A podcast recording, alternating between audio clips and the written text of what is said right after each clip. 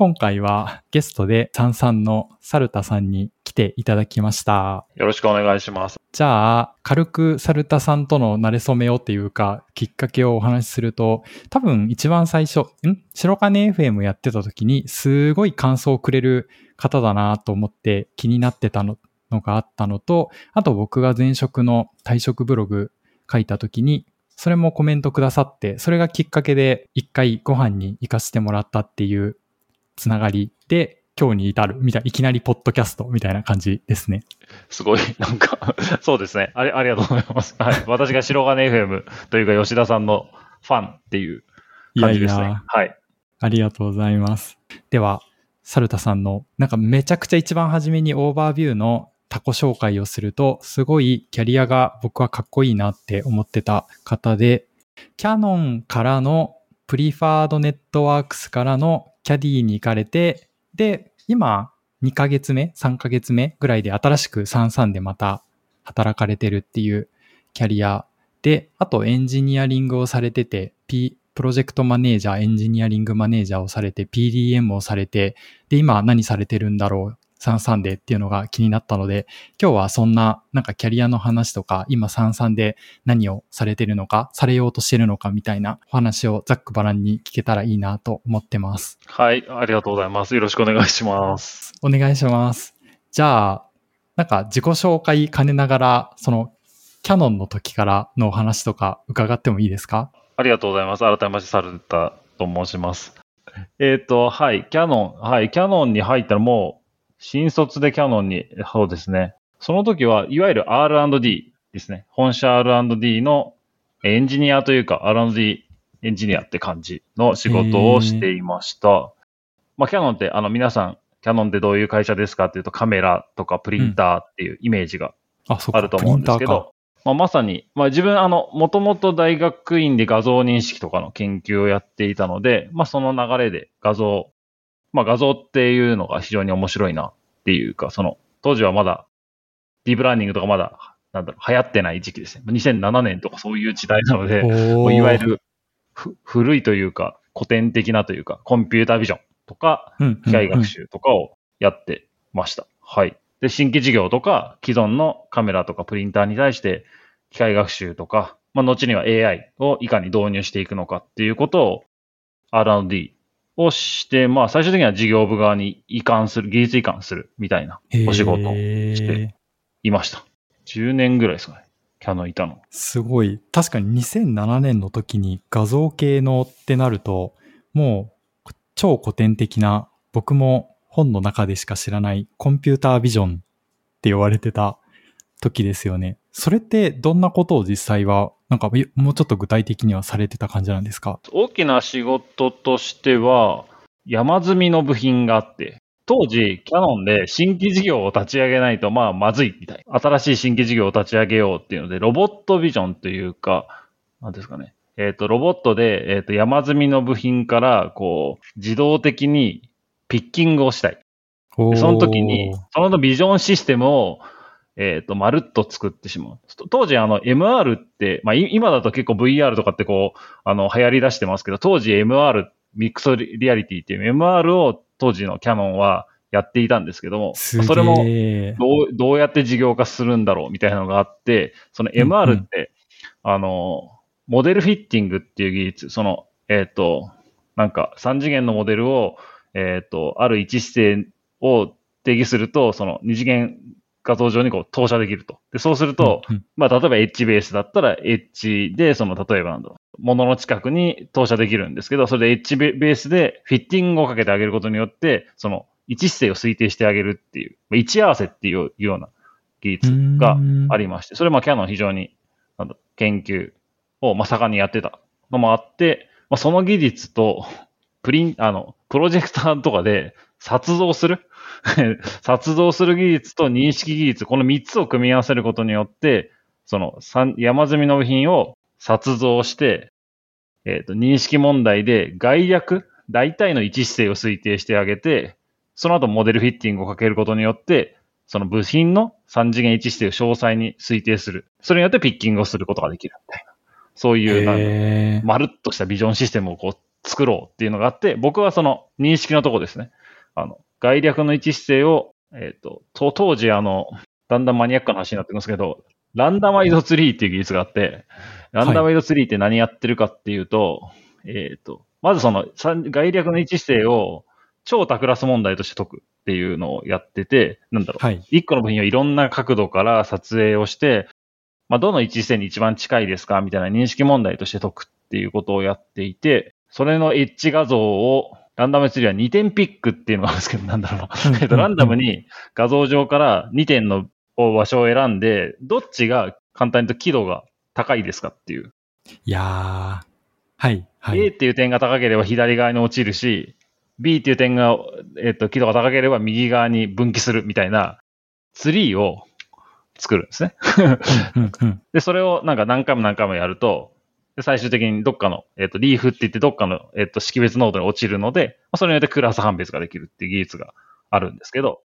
ランダマイドツリーって言ってるのは、その2点ピックする位置をランダムにピックするんですけど、ランダムにピックしてるんで、えーだし、識別能力は別に決して高くないので、ほとんどランダムに落ちるんですね。だからほとんど間違うんですけど、まあ正解のところだけピークが、正解のところだけちょっとリーフが、リーフに、えっと落ちるので、それによって識別できるみたいな技術があって、まあすぐにこ高速に、えっと識別できるので、えっとそれを我々は使っていて、まあその研究開発みたいなことをやっていました。はい。おもろ。それって、今だとなんかもう簡単に解けるような問題なんですか？ああ、そうですね。そういう意味だと、なんか実はその本質的には今、なんかやってることはそんなに変わらないような気がするというか、へなんかいー。いろんな、なんかいろんな技は実は今も使われてる気がしていて、なんでこんなこと言うかっていうと、えっと、先ほどそのモデルフィッティングっていうお話をしたんですけど、それって、えっと、部品の CAD モデルから作ってるんですね。そのエッジモデルみたいなのを作るんですけど、えっと、認識するときに実は、えっと、そのままの画像、えっと、その、えっと、学習画像みたいなものを作るんですけど、学習画像は、えっと、その CAD モデルの、から作ったエッジから作ってるんですね。で、それとうんうん実写の画像で学習しようと思っても当然合わないみたいな。なんか、うんだから今の AI とか全然、なんか問題設定は変わんなくて。なんで、なんで、どでどういうことやってたかっていうと、実写の画像に対しても、エッジの、なんだろう、前処理みたいなものを、それをなんかすごいいろんなパターンでかけて、一番そのモデルフィッティングした画像と近くなるようなパラメータを選択するみたいなこともやってて、まあ、ちょだからまあうんいわゆる CG 学習の走りみたいなことをまあ当時やってて、まあその辺って実はなんかそそんなに今の AI 業界でも AI の研究開発においてもやられてるかなとか思います。ええ。いや、なんかその話聞きながら、もう一気にその後のキャリアの PFN のところとか、キャディのところとか、なんかすごい繋がった感が、画像の解析とか、PFN もあの、ロボットアームで、その画像が、画像上の何かの点を特定して掴むとか移動させるとかされてたから、なんかそういう話につながるのかなって思ったりもしたんですけど、まあそれはちょっと置いといて、あれですね、僕、あの、2015年から、その Python も何も画像分析もわかんない状態で入社して、で、その2017年ぐらいに、あの、初めて、まあ、ちゃんと機械学習とかディープラーニングの仕事したのが、まさに画像系の分析で、ブレインパッドのリリースとかにも出てるので、あれなんですけど、キューピーさんのポテトの異常検知のやつ、で、それ、れってそのディープラーニング使っては使ってるんですけど、なんかその中で初めてコンピュータービジョンの勉強とか僕もそこでして、なんかあの輝度がどうとか、こう線抽出をしてどうとか、こうウォーターシェットのアルゴリズムがとかって言ってやったのがすごい懐かしいなって思いました。懐かしい。懐かしいですね。いや、だからそんなことばっかりやってましたね。なんか、はい。そんなこともやってたし、なんか部品の360度から撮るために撮像装置を設計して、なんか、なんかなんとかドームみたいな、なんかいわゆる撮影用のドームみたいなのを、なんかこう、キャノンのその一眼レフとかを使って、なんか撮像システムを組み上げて、なんかキャリブレーションして、えっと、みたいな、なんかそういうこともやってました。ああ、そういう話なんですね。もうちょっとなんかそのカメラにどうその技術が使われるみたいな話かと思ったんですけど、カメラとかを使ってそういう MR 的なものをされる。なんか今聞いても別に全然色あせてないような気がしますけど、さすが R&D は10 6年前とかになるんですかね。そ、それでももうその時からそういうことをされてたって感じだったんですね。キャノンでは。そうですね。すげえな。だから、それがまあ、脈々と続いてて、まあ、自由視点とか、まあ、キャノンで言えば、まあ、自由視点とか、自由視点映像とかもやってますけど、まあ、技術的にはそれと同じ走りですよね。なんか、いろんな、うんまあ、本当に200台とかのカメラを使って撮影して、そのラグビーとか、なんだ、ああいうののハイライトを作るとか、今、あの、野球とかをなんかいろんな視点で見るとかもやってますけど、技術的にはほとんど近い。まあ、それに今多分ディープラーニングを組み合わせて、今いかにこう、はい。えっと、視点がないところも保管するかみたいな、まあ、な何分みたいな話とか、なんか全部そうだと思うんですけど、まあ、その。なんかも、もっとコンピュータービジョン、もう本当に ガチのコンピュータービジョンよりっていうんですかね。基礎的な方って言うともう全然その技術って、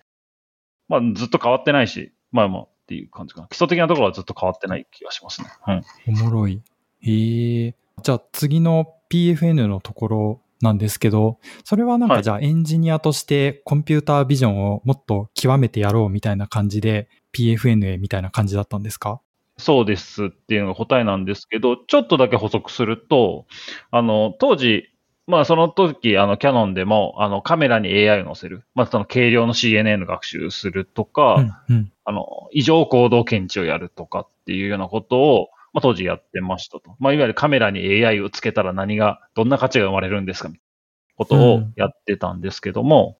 なんだろうな。結構、僕にとっては結構ショッキングな出来事があって、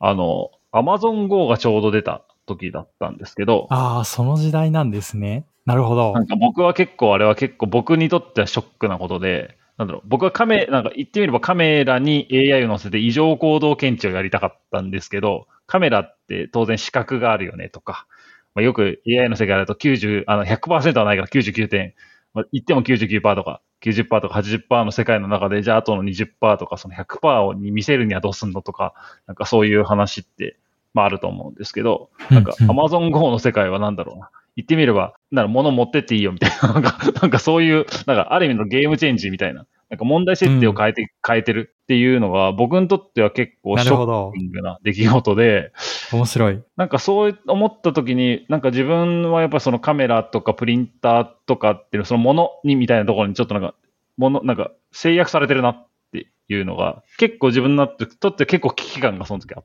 て、キャリアに対する。その時にまあ AI っていう軸、AI とかコンピュータービジョンっていう軸で、なんかもうちょっとその技術力も含めて、ちょっと一皮向けないといけないな、みたいなのが結構あって、まあその時に、まあちょうどプリファードっていうところが、プリファネットワークスって会社が、まあ当時、まあ AI ではなんか、AI コンピュータビジョンではかなり有名というか、なんていうんですかね、第一人者的なところだったので、っていうのと、あの、うんうんまあ、調べてみればわかるんですけど、まあ僕があの、西川さんと中高の同級生だったっていう、あの、なんか関係性もあってあー、そうなんですね。ああ、なるほど。なるほど。えーえ、Amazon Go の話でもめっちゃ面白くて、なんか逆にあれって CV やってた人的には、その、なんだろう、アナログなショッピング体験みたいなのを、いやもう天井にカメラ無数につけまくって、全部コンピューターに見さして、もう人間はゼロにするんや、みたいな話って逆に胸熱だったんじゃないのって思ってたんですけど、なんかそうでもないんですか？なんかもうちょっとそこの話、すごい興味あるんですけど。あ、そういうものを自分が作りたいなっていう意味だったら胸熱ではあったと思う。胸熱ではありました。で、なんかあの技、じゃああそこで使われてる技術がじゃあめちゃくちゃ最先端かっていうと、そうそうではないって思っていて、まあ、言ってみればそのカメラを配置して、センサーを配置して、みたいなうんうん感じなので、なんだろう。技術的には、まあ、なんかで、できるだろう。できるだろうってちょっと言い方はあれですけどね。あの、まあ、というところで、なんかじ、自分がそれを、なんかお、思いつけなかったし、なんか、思いつけるような、なんか考え方とか、その自分の、その思考、思考をそこに持っていけない。そういうことなんか。そこがなんか、自分の限界みたいなものも含めてあるなっていう感じですかね。だからそれキャノンを別に悪く言いたいわけじゃないんですけど。えっといや、でも、そうですよね。ちょっと主語でかいですけど、なんかああいう、その一個一個の性能、まあ別に高くなくてもいいから、物量で作戦で、もはやプラプライバシーとかも知らんみたいな感じで、やっちゃおうみたいなのって多分日本からはきっと生まれなかっただろうな、どっちみちっていうのがあって、そこに対して、まあアメリカではみたいな感じだから、そういう意味で、なんか世界はそっちに動くのかみたいな、ちょっとなんか一個のカメラを極めるみたいなのでいいのかなみたいな疑問が湧くっていうのは理解できる気がします。なんかやっぱ仕組みとかビジネスモデルみたいな、ちょっと抽象的に言えばなんかそういうところまで考えないと、まあいけないな、みたいなところは、まあすごく思ったところですかね。まあ、ちょっとなんか裏話的には、今、今じゃあどうなのっていうと、アマアマゾン GO 多分今あんまり増えてないと思うんで、あの、うん。設備費もかかるし、含めて、多分あまり増えてないと思っていて、まあなんか、非常に、まあ、難しいなと思って、まあ当時の私としてはなんかすごくショッキングだったっていう。うん感じですかね。はい。うん確かにな確かにな僕は今小売りの世界にいるので、なんかあれとか、まああったら面白いなって思いつつも、どっちかっていうと現実はあれですよね。お自分がその入店した時の押すカートとかになんかちっちゃいレジみたいなのがついてて、その場でスキャンさせるとか、自分の持ってるスマホでスキャンさせて、スマホの上で、まあ、決済させて、そのまま持って帰っていいよみたいな世界観なんで、カメラでうんぬんかんぬんみたいなのは、確かになんかほぼアイディアとしては滅びつつあるのかなっていう気は。しますね。うんうん。なるほどおっ。しゃってるとそれ、なるほどな。でも、まあでもでもっていうか、そういう結構ビジネスそもそも、そういう考え方もあるのかみたいな感動があった上でも、まあ PFN でもうちょっと技術の方行こうかっていう感じで転職されたんですね。そうですね。なんか自分として、なんかもう一個の軸があるとすれば、割割とこう、端的に言うと市場価値主義者だと思ってて、はい。自分のキャリアを、なんだろうな、あんまりスタックしない、なんか、えっと、なんか、キャリアアップしたいというよりは、なんか、キャリアの選択肢みたいなものを狭めたくないなっていうのがすごくあって、はい。なんかプリファードに行くことによって、なんかその後の自分のキャリアとしてもなんかいろいろ選択の幅とか、なんかそういうチャンスみたいなものをこう、げ、なんだ、え得ることができる確率が高いかなみたいなところは結構あったかもしれないですね。うーん。え、さあの、プリファード行かれた時って何年ぐらいなんですか？プリファード行ったのは2018とかじゃないですかね。2018年のああ、そうなんですね。後半ぐらいから3年ぐらいですね。はい。うーん。なるほど。僕の、あの、ブレインパッドの時の同期の人とかも、プリファード行かれたのが、確か2016とか7で、なんか、その時、機械学習の会社に転職するよとか言われても、はあ、なんか、聞いたこともない、そんな会社があるんですね、みたいな感じだったから、2018年ってどうだったんですかね。もうすでに、その技術強い人の中では、めっちゃ有名で、まあそこに行くことがでっかいキャリアの一つになるみたいな雰囲気でしたっけ？AI とかディープラーニングの中、界隈の中では、あ、ちゃんと界隈って言った。偉い。界隈の中では、有名だっ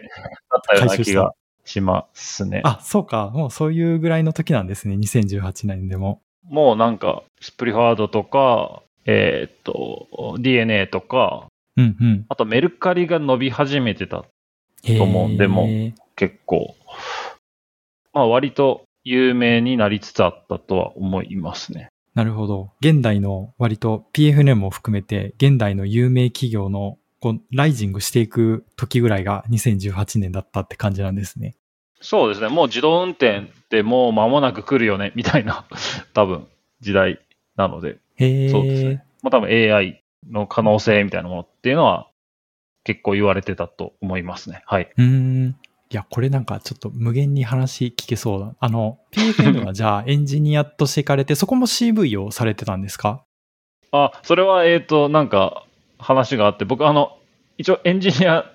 で受けて、エンジニアであの、内定いただいたんですけど、当時あの、一番すごい。まあ先ほど言ったちょっと軽量 CNN の学習みたいなのやってるよ、みたいな話をしたんですけど、まあそういう話もして、あの、岡原さんに、じゃあエンジニアとしてって言われたんですけど、入った初日に、当時あの、プリファードだと、そのロールがそんなになくて、えっ、と、ビビジネス、ビジデ、ビズデブだよって言われ、ビジネス開発だと言われたんですね、初日に。えっと、で、でビズデブって何ですかって聞いたのが僕なんですけど、えっと、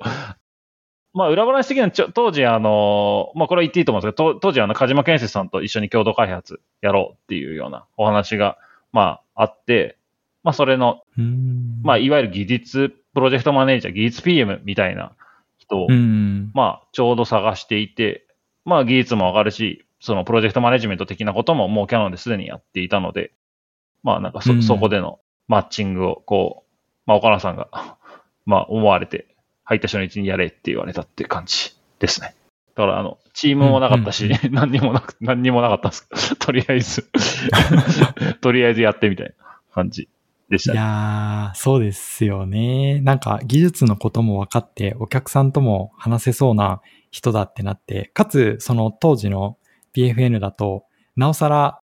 こうビジネス作る人の方が需要が、ニーズが高いからできるんだったらそっちやってくださいみたいなことになりそうなのは、まあ、想像はつきますね。僕的にもキャリアとしてそっちの方に行こうかなっていうのは当時あったの、あったはあったんですよね。あったんですけど、もうちょっとエンジニアリング力みたいなものを、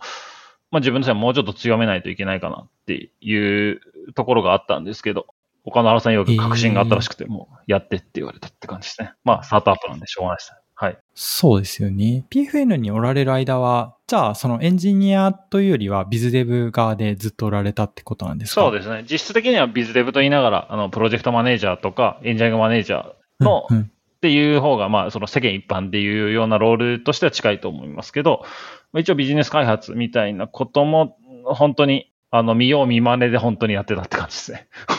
はい。あの、や、やってたとはちょっと言えないぐらいの感じですけど、はい。いや、なんか、それって、その、やってみて後悔なかったんですかっていう話を聞きたいんですけど、やっぱりエンジニアの人の多くって、その特に、まあ、PFN に入れるようなエンジニアの人だったら、やっぱりえめちゃくちゃすごい技術力だし、そこを極めたいっていう気持ちが強い人が多いと思う。う。で、当時の PFN なんてもう深層学習もうやるんだったらそこみたいな感じだったと思うので、なんかそこからでも剥がれてというか剥がされてみたいなのもありつつ、ビズデブ側にとかプロジェクトマネージャー側にっていうのはどうだったんですか？やってみて実際は。ああ、そうですね。それなんかみんな言うんですけど、僕は全然抵抗がなかったですね。逆に、なんだろう。僕その、キャノンの時は、いわゆる R&D をやっていたので、あの、いわゆるなんですかね。いわゆるプロダクト開発みたいなことはやってなかったというか、あの、それは事業部側に移管していたので、やってなかったんですよね。うんで、それは僕のとしては実はあの、非常に、なんだろう、ココンプレックスというか、なんだろうな、自分としての、まあ、ある意味弱点みたいなところで思っていたので、まあそういうのはプリハードで僕結構苦労するかなって思ってたんですよね。で、まあ、ある意味その苦労を、うんなんだろう、いとわないというかなんですかね。く苦労を買う、買うじゃないけど、と思ってたんですけど、まあ、逆に、まあ自分が向いてる、まあ、いわゆるマネジメント的なところは、まあ相対的には向いてたので、まあ、後悔し、まあ半々ぐらいですかね。まあまあ自分に向いてるところで、あの、しっかりと会社に貢献できるところがあったんで、それ良かったとうんうん思って、まあその後のキャリア的にはもちろんそういう方向に行っているので、そこに関しては後悔ないですかね。はい。まあもうちょっとエンジニアリングやっとけばよかったかなっていうのは、まあ今と終わっては多少はありますけど。はい。いやー、深層学習とか AI が、まあまあ、なんかいつかは来そうでもここまで来るとはみたいなのもあるから、確かにそれはあるかもしれないですけど、まあでも確かに、その究極、まあ人による、そそこを後悔するかどうかはとか、タイミングによるっていう感じだから、まあ一概になんか他の人にも適用できる話ではないと思いますけど、なんかもう一個すごい聞いてみたいのは、その、エンジニアやってて、でもなんか自分割とそうは言ってもプロジェクトマネージャーとかビズデブっぽいこともできるっしょって思ってる人ってなんかあん結構いるんじゃないかなと思っててなんかそうそういうサルタさんも結局そういう方だったってことだと思うんですけどなんかエンジニアの方がこうプロジェクトマネージャーとかビズデブとかやるので吉名にやっていくためになんかポイントだったなとかこういうところに気をつけたらいいよみたいな話ってあったりしますか？わかんないけど、なんだろうな。割となんかな何も考えずにやるべきことをやってたら、いや、できるじゃん自分みたいな感じ になるもんなんですか？え、いやだえっと、そういう意味だとなんだろう。僕はなんか逆でなん、まあ僕なんかむしろ自分何にもできないなって思ってますけど、まあでもある意味それが正解なのかなって思ってる感じです。あ、なんて言うんだろう。えっと、何が言いたいのかっていうと。えっと、同じような話で二つ話をすると、多分、えっと、話す相手によって話し方を変えた方がいいし、聞き方みたいなものは変えた方がいいと思っていますっていう話と、もう、正直こうなると、もう一個一個の能力だと、自分より若い人の方が、全然自分より得意だったり、自分よりハイパフォーマーだったりするので、もう、そそういうの厭わないっていうんですかね。なんだろう。変なププ、なんていう、変なプライドみたいな、なんてんだろう。は全部捨てて、本当。に誰に対してもオープンマインドだし、誰に対ししてもなんか教えてくださいとか、なんだろう、聞きに行くとかオープンマインドするみたいなのはもう全然普通にやんなきゃいけないことかなとは思っってますね。で、他方で、やっぱり、そはあの相手にとって、よ対してコミュニケーションの方法は変える？その、相手が何を、な、など、相手にたレベル、レベルっていうか、相手に聞きたいことに合わせて話すことはやっぱ変えていかなきゃいけないし、話し方も変えなきゃいけないし、みたいなとこ、どうじゃないかなっうんて思う。なんかそういう基本的なことかなと思いますけど、はい。いやー、そうなん、いや、分かってるし、これが基本的なことだともう分かってるんですけど、なんかやっぱり、そう言われてもできない気質みたいなものがあるのかなと僕は思っちゃったりもするんですよね。その、サルタさんのツイッターとか見てても、すごいいろんなジャンルのことについて、なんかキャッチアップされようとしてるというか、興味があって見られて、で、それ自分はこう思うよって書かれてるから、なんか今日も何の話しようかなって考えてたんですけど、もう何でもこう、は、話せそうだから、こう、じゃあもうこういう話にしましょうってなったんですけど、そういう、やっぱり何でもつまみ食える人というか、特にこだわりなく普遍的に興味持ってやっていけるみたいな気質が重要だったりするのかもしれないですね。そういう意味だと、そのちょっと余談になっちゃうんですけど、いや、あの、今の、今って、なんだろう、情報がものすごい量、あの、流れてくるじゃないですか。その、僕もなんかちょっとそのコンテンツ、コンテンツというか、その情報をいかにこう処理するかっていうのは、ちょっと自分の課題だなっていうのは最近思ってて、あの、吉田さん言われる通り、もう本当にいろんなことに興味があるんですけど、なんかう、ん。それこその、娯楽なんだろう、アニメとかそういうののことも含めてあって、なんか、うん技術的なことだけじゃなくて、ビジネスもそうだし、なんかうん、そういうの、ちょっと本当にあの、AI を駆使してですね、なんか全部要約させたいなって今思ったりしてますっていう感じです。いやー、わかります。なんか、どうなんですかね。ちょ、ちょっとその、まあ、若くない年齢になってきたからっていうのもあるかもしれないですけど、やっぱりちょっとツイッター疲れてきてる。その、み、みんなが言うような、なんかノイズが多いとかなんとかじゃなくて、シンプルに新しい話がこんだけ溢れると、もう普通に見てて疲れるみたいな感じになってきちゃってて、なんか逆にでも僕も若い時って、いやもう全てを吸収したいみたいな感じだったし、その活字ジャンキーだったから、延々にツイッターなんかもう24時間見られますみたいな感じだったんですけど、シンプルに疲れてきてて、で、僕となんか似たようなことを言ってる人は多くて、なんか逆に最近もうツイッターをだからきっぱりやめようとしてて、割とポッドキャストを聞くようにしてるとか、あの、ややっぱり本を見るようにしてるとか、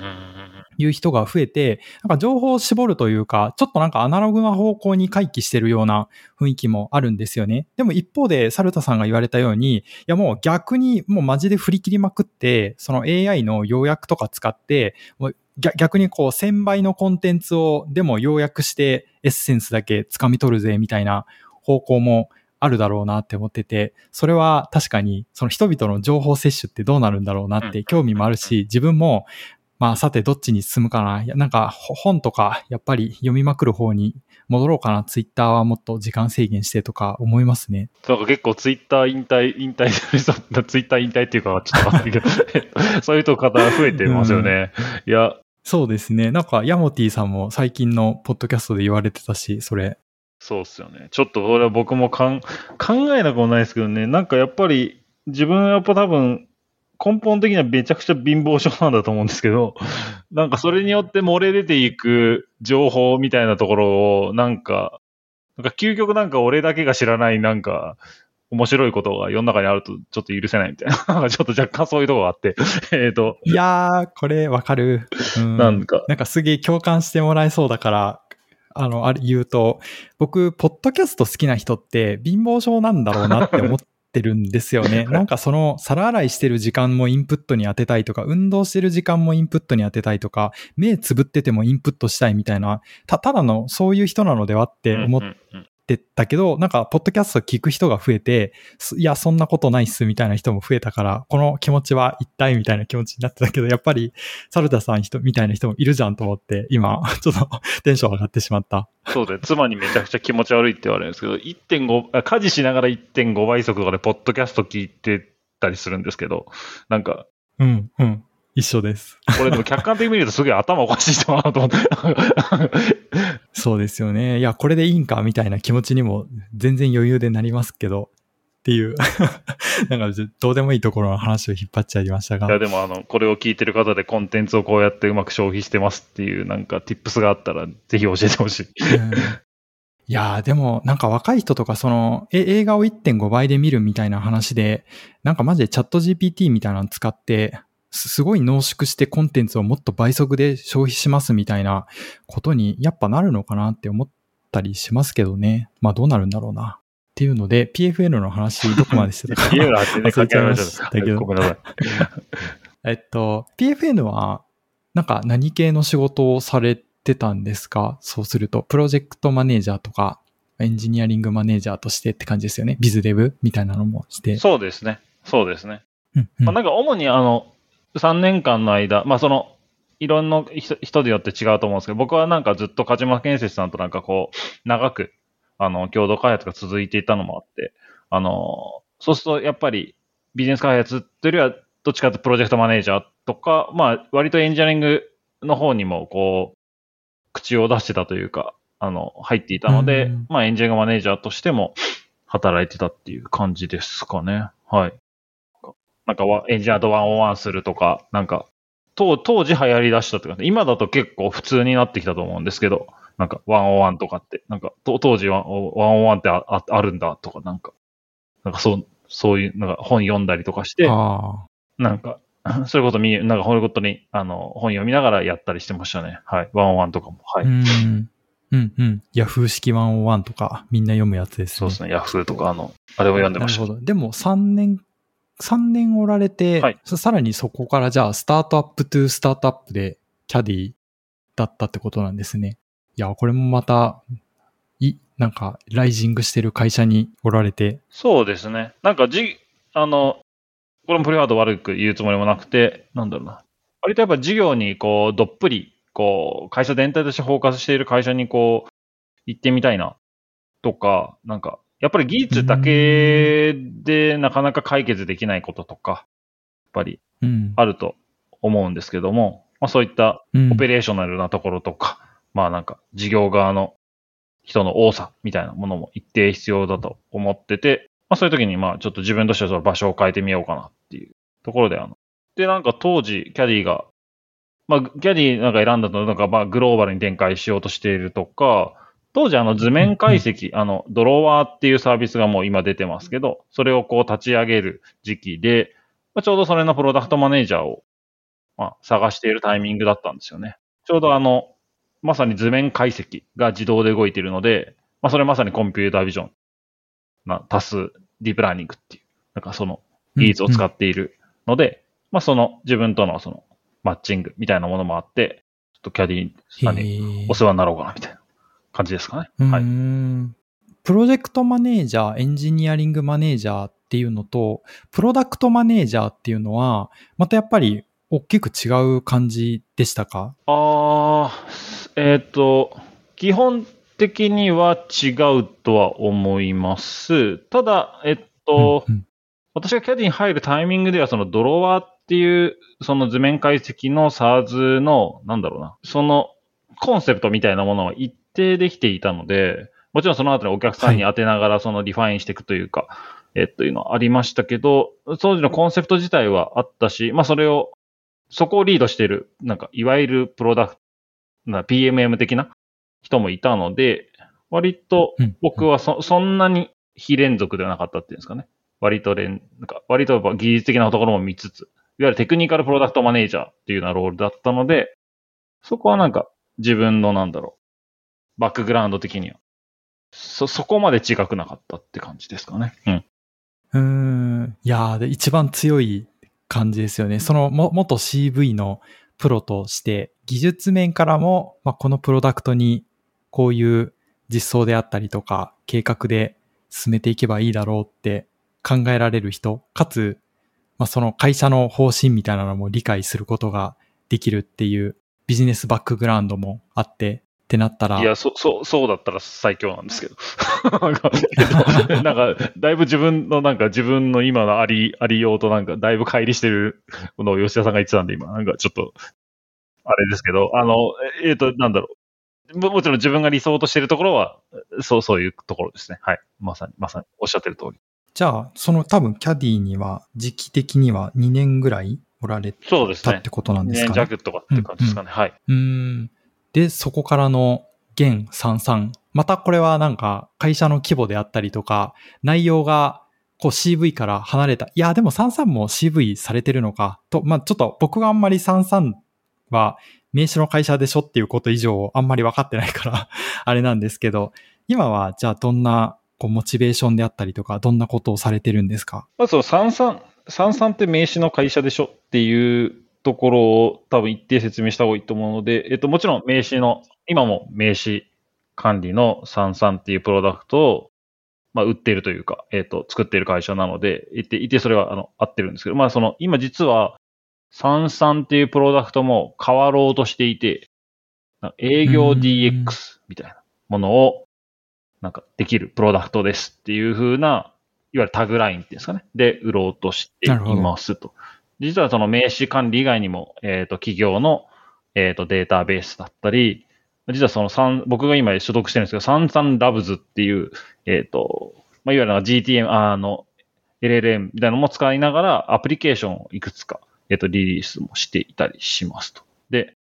33自体は、えっ、と、ミッションは出会いからイノベーションを生み出すっていうものなんですけど、ミッションとして、あ、ビジョンとしてビジネスインフラになるっていうビジョンを掲げていて、今、マルチプロダクト戦略を取っていますと。33以外にも。えっ、と、ビルワンとか、あの、請求書ですね。今、あの、請求書処理っていうのは非常にあの、皆さんあの、競合も含めてたくさん出てますけども、その、 Bill One とか、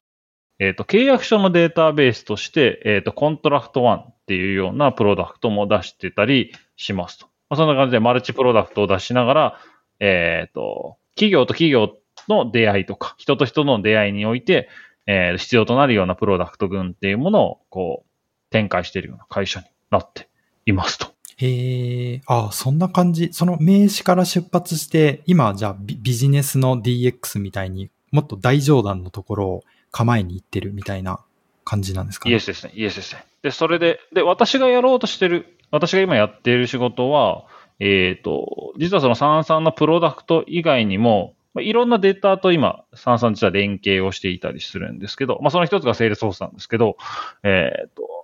なんだろう、いろんなデータを連携しましょうと。連携したときに、いろんな、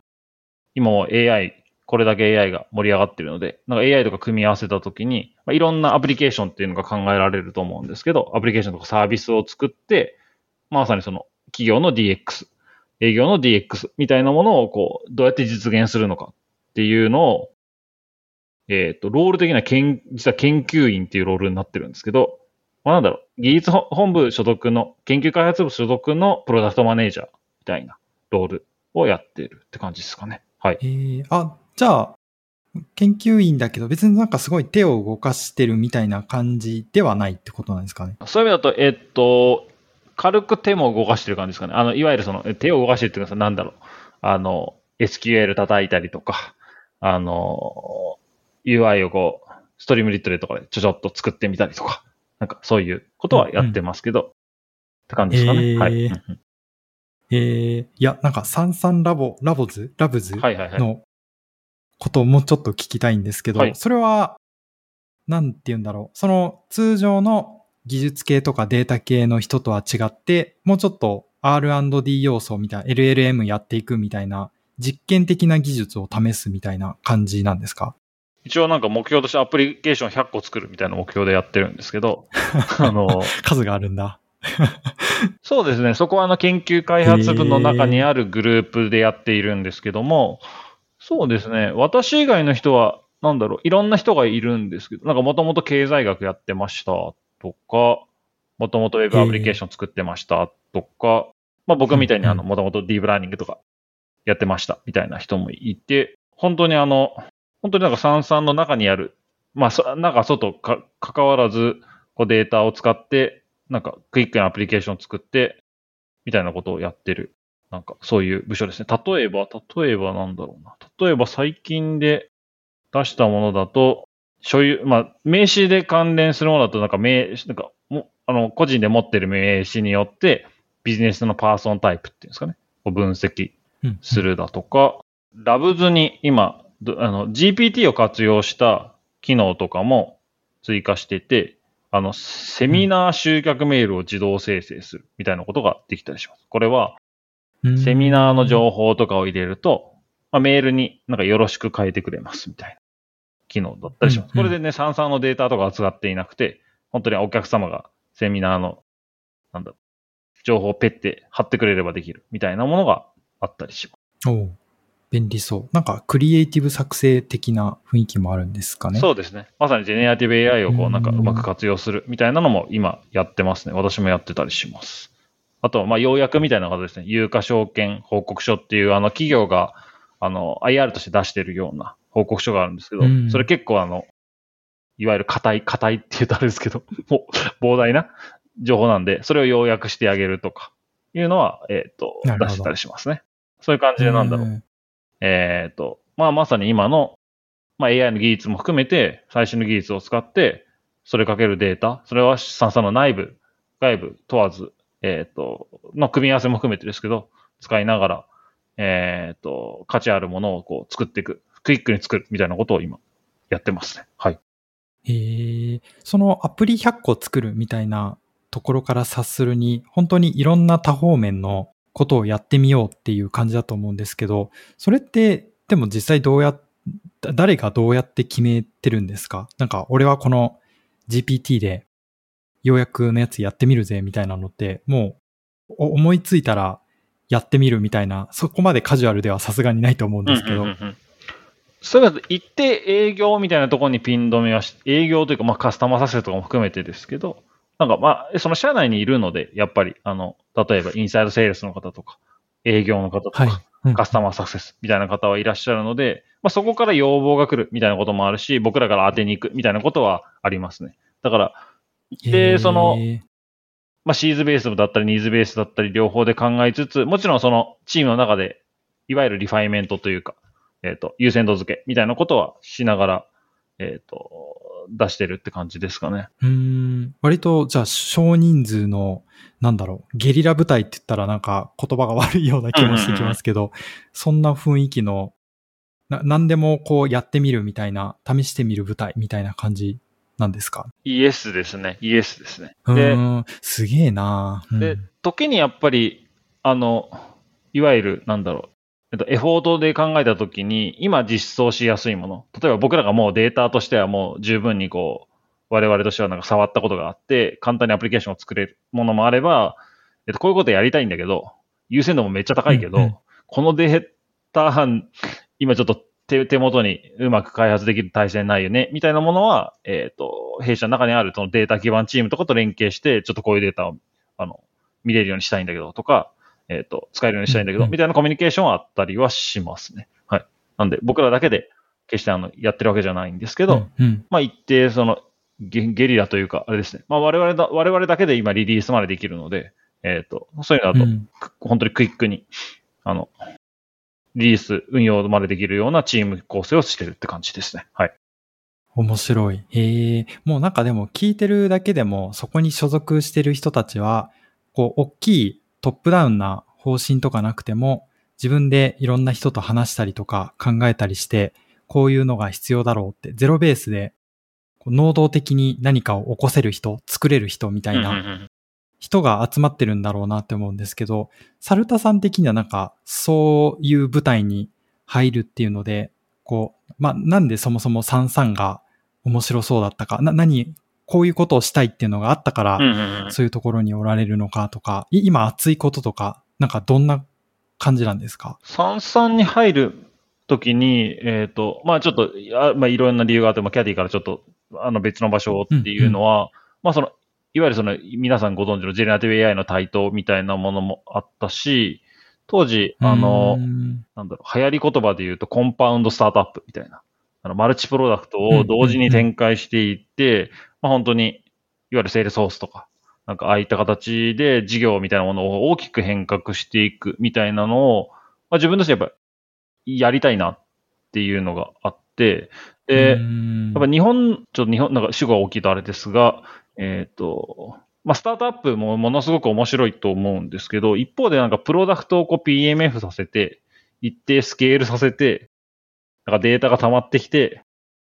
初めてできることみたいなのもあると思うんですよね。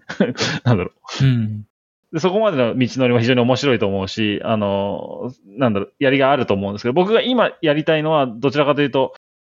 プロダクトは一定 PMF した後の、そのデータがある程度溜まってきたときに、そのクローズなデータを使って、どういったことが本当にできるのかっていうことを、まあ、検証してみたいなっていうのが、まあ、まあ、僕としてはやっぱ、まあ、正直な気持ちですごいおもろい。あったんですよね。で、これだけやっぱり LLM が流行ってきたときに、今多分強いところって本当にクローズなデータを、まあ、いく、なんかす、とかデータパイプラインを持っている会社っていうのも非常にやっぱ、今伸びると思っていて、なんかそういったチャンスをすごく探してたんですよね、当時。あ、当時がそうんの、あ、そうですね、転職時。で、それがまあ、三々にあるなっていうのが、まあ理由ですかね。なんで、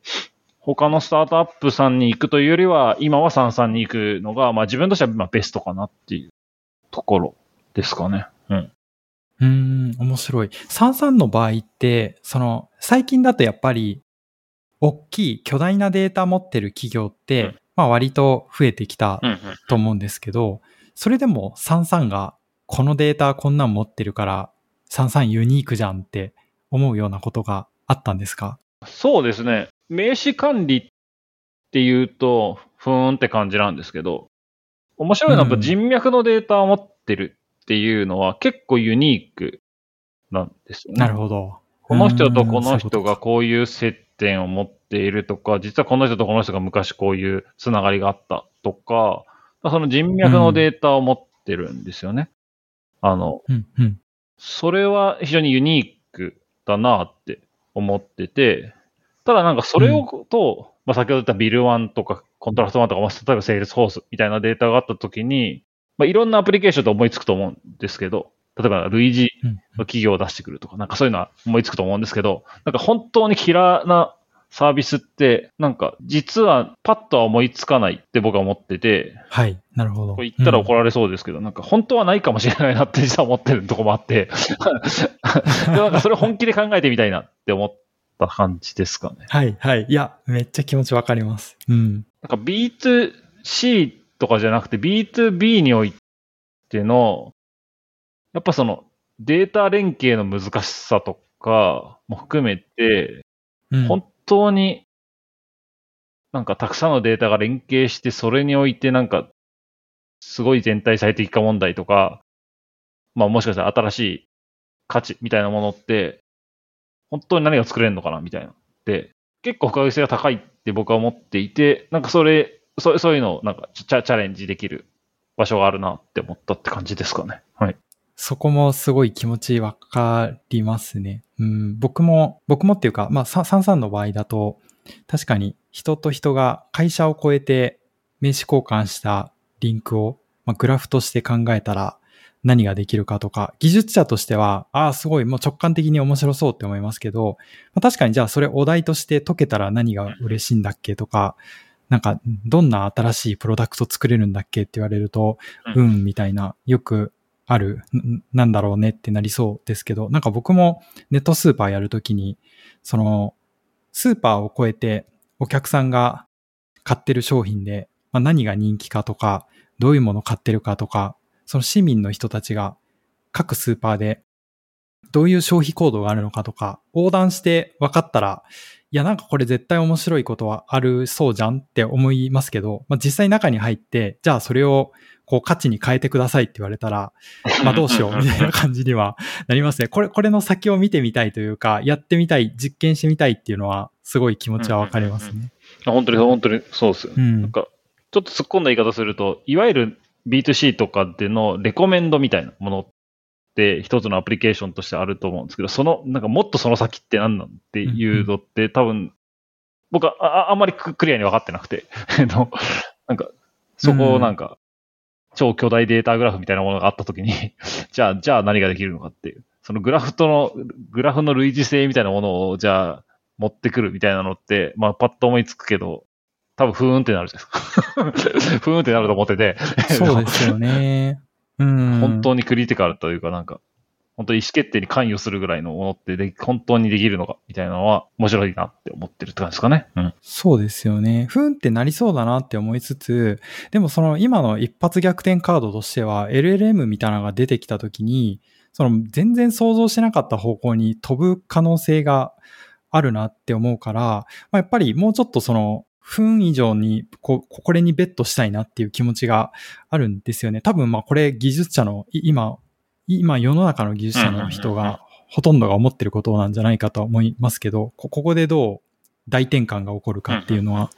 なるほどな。それはおっしゃる。だから、いわゆる、まあなんか世世の中で言うとこの MLPM なんだと思うんですけど、私。えっと、なんかそ、うんそ、その私が今、なんかその問題に解けるチャンスに飛び込まないのは、まああまりにもったいない。AI 的にはもう AI のせ AI 界隈では今すごい大転換期というか、まあ、なんかみんなが、みんなが同時にこの問題を解き始めてるんで、えっと、そこは面白いなって。でも、すごいですね。やっぱりなんか振り返ってみると、キャノンの時の、その古き良き、すごい古典的なコンピュータービジョンのところから、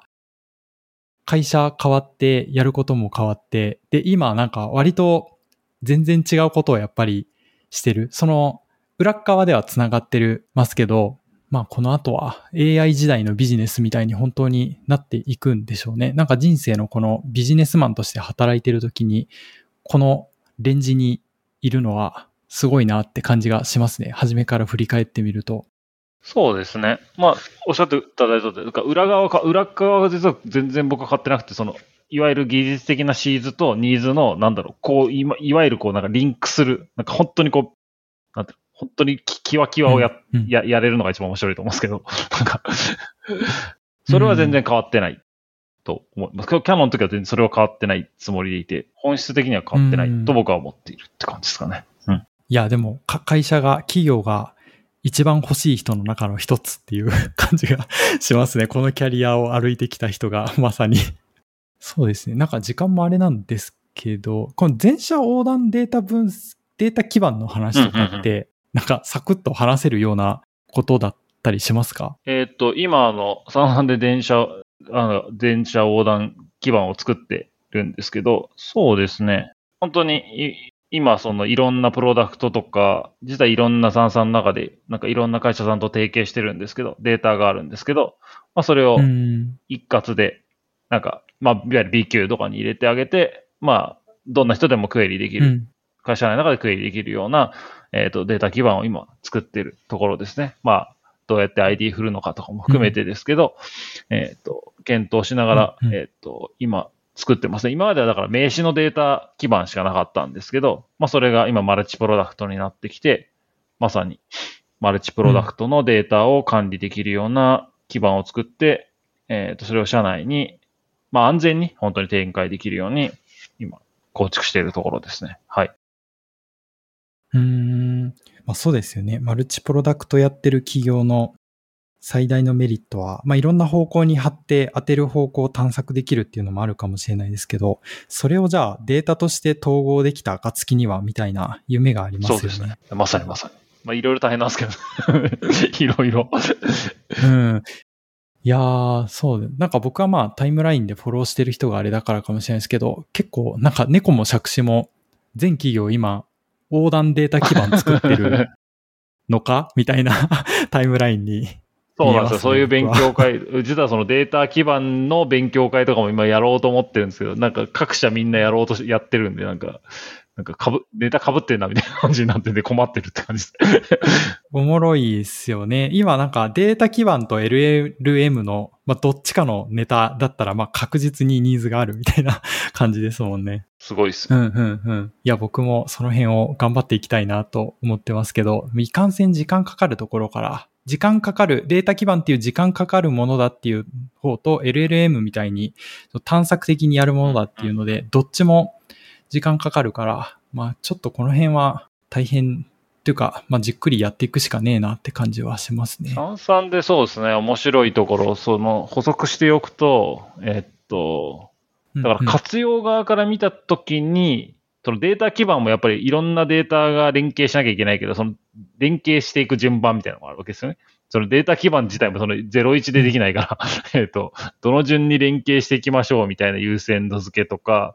で、先ほどちょっと連携、いろんな会社さんと連携してるって話をしたんですけど、ささんまあいろんな会社さんと今連携をしていて、なんか、じゃあ次どこの会社さんのデータと連携するのがいいんだろうみたいな戦略もあって、なんかその辺をなんか全部こう一気通貫とかで見。見てると非常に面白いなって思いますね。まあそれは結構三々しにしかないチャンスかなとは思いますね、そこは。結構やっぱ、そこはまあフェーズが一定進んでいるので、まあその業務提携とか、まあ M&A とかも含めてですけど、まあいろいろとなんか一気にデータ増えるみたいなことともあるので、はい。そこは面白いうん。ところかなと思います。確かに基盤がちゃんと揃ってないと、どっち方向に連携の方向を持っていくかみたいなのも意思決定できなそうですもんね。そうですね。で、そして言うのは簡単なんですけど、ね、連携するのはめちゃくちゃ大変なので、まあそうですよね。僕は、僕はというか、これを聞いてもらってるデータ系の人だと、セールスフォースと連携するっていう言葉が一番怖いものの一つみたいな 気がする。いや、あの、弊社はデータ、みたいな。 Sansan Data Hub っていうセールスフォースとの連携をするようなものも提供しているので、はい、そのつらみをあなんか、はい、抱き込んでるんですけど、はい。困った、困ってる人はじゃあ三々を契約すればすんなりいくみたいな感じなんですね。いやー、ありがとうございます。なんか他にもこのネタ流れで話しとくかとか、こここも話しとくかみたいなのあったりしますか？ああ、そういう意味だと、あの、7月20日にあの、データセントリック AI の勉強会に私が登壇しますので、今みたいな話と、まあ今話してない話だと、あの、いわゆる、まあ LLM によってその非構造化データがそのごくすごく簡単に構造化できるようになったものの、やっぱりドメイン、なんかドメインを切っていくと、やっぱり自分たちであの学習している方が当然精度がいいっていうのはみんな知られていると思うんですけど、まあ、我々としてはずっと OCR っていう技術ですね。まあ名詞の分析とか、まあ今の請求書の分析にも使ってるんですけども、まあ、OCR にはずっとこう、投資をしてきているので、まあ、そのあたりの話も含めて、えっと、しようかなというふうに思っています。あと多分8月の初めぐらいにデータ基盤系の勉強会を他社様と一緒にやろうかなと今、画策してるっていう感じですかね。ああ。いやー、すごい精力的に活動されてますね。じゃあなんか、そのイベントのリンクも、ショーノートのところに貼らせてもらおうと思います。宣伝したみたいな感じになってしまう。ありがとうございます。ありがとうございます。いえいえいえ。じゃあ、なんか、こんな感じですかね。はい。じゃあ、ありがとうございました。今回のゲストは、サルタさんでした。はい、ありがとうございましたありがとうご。ざいます。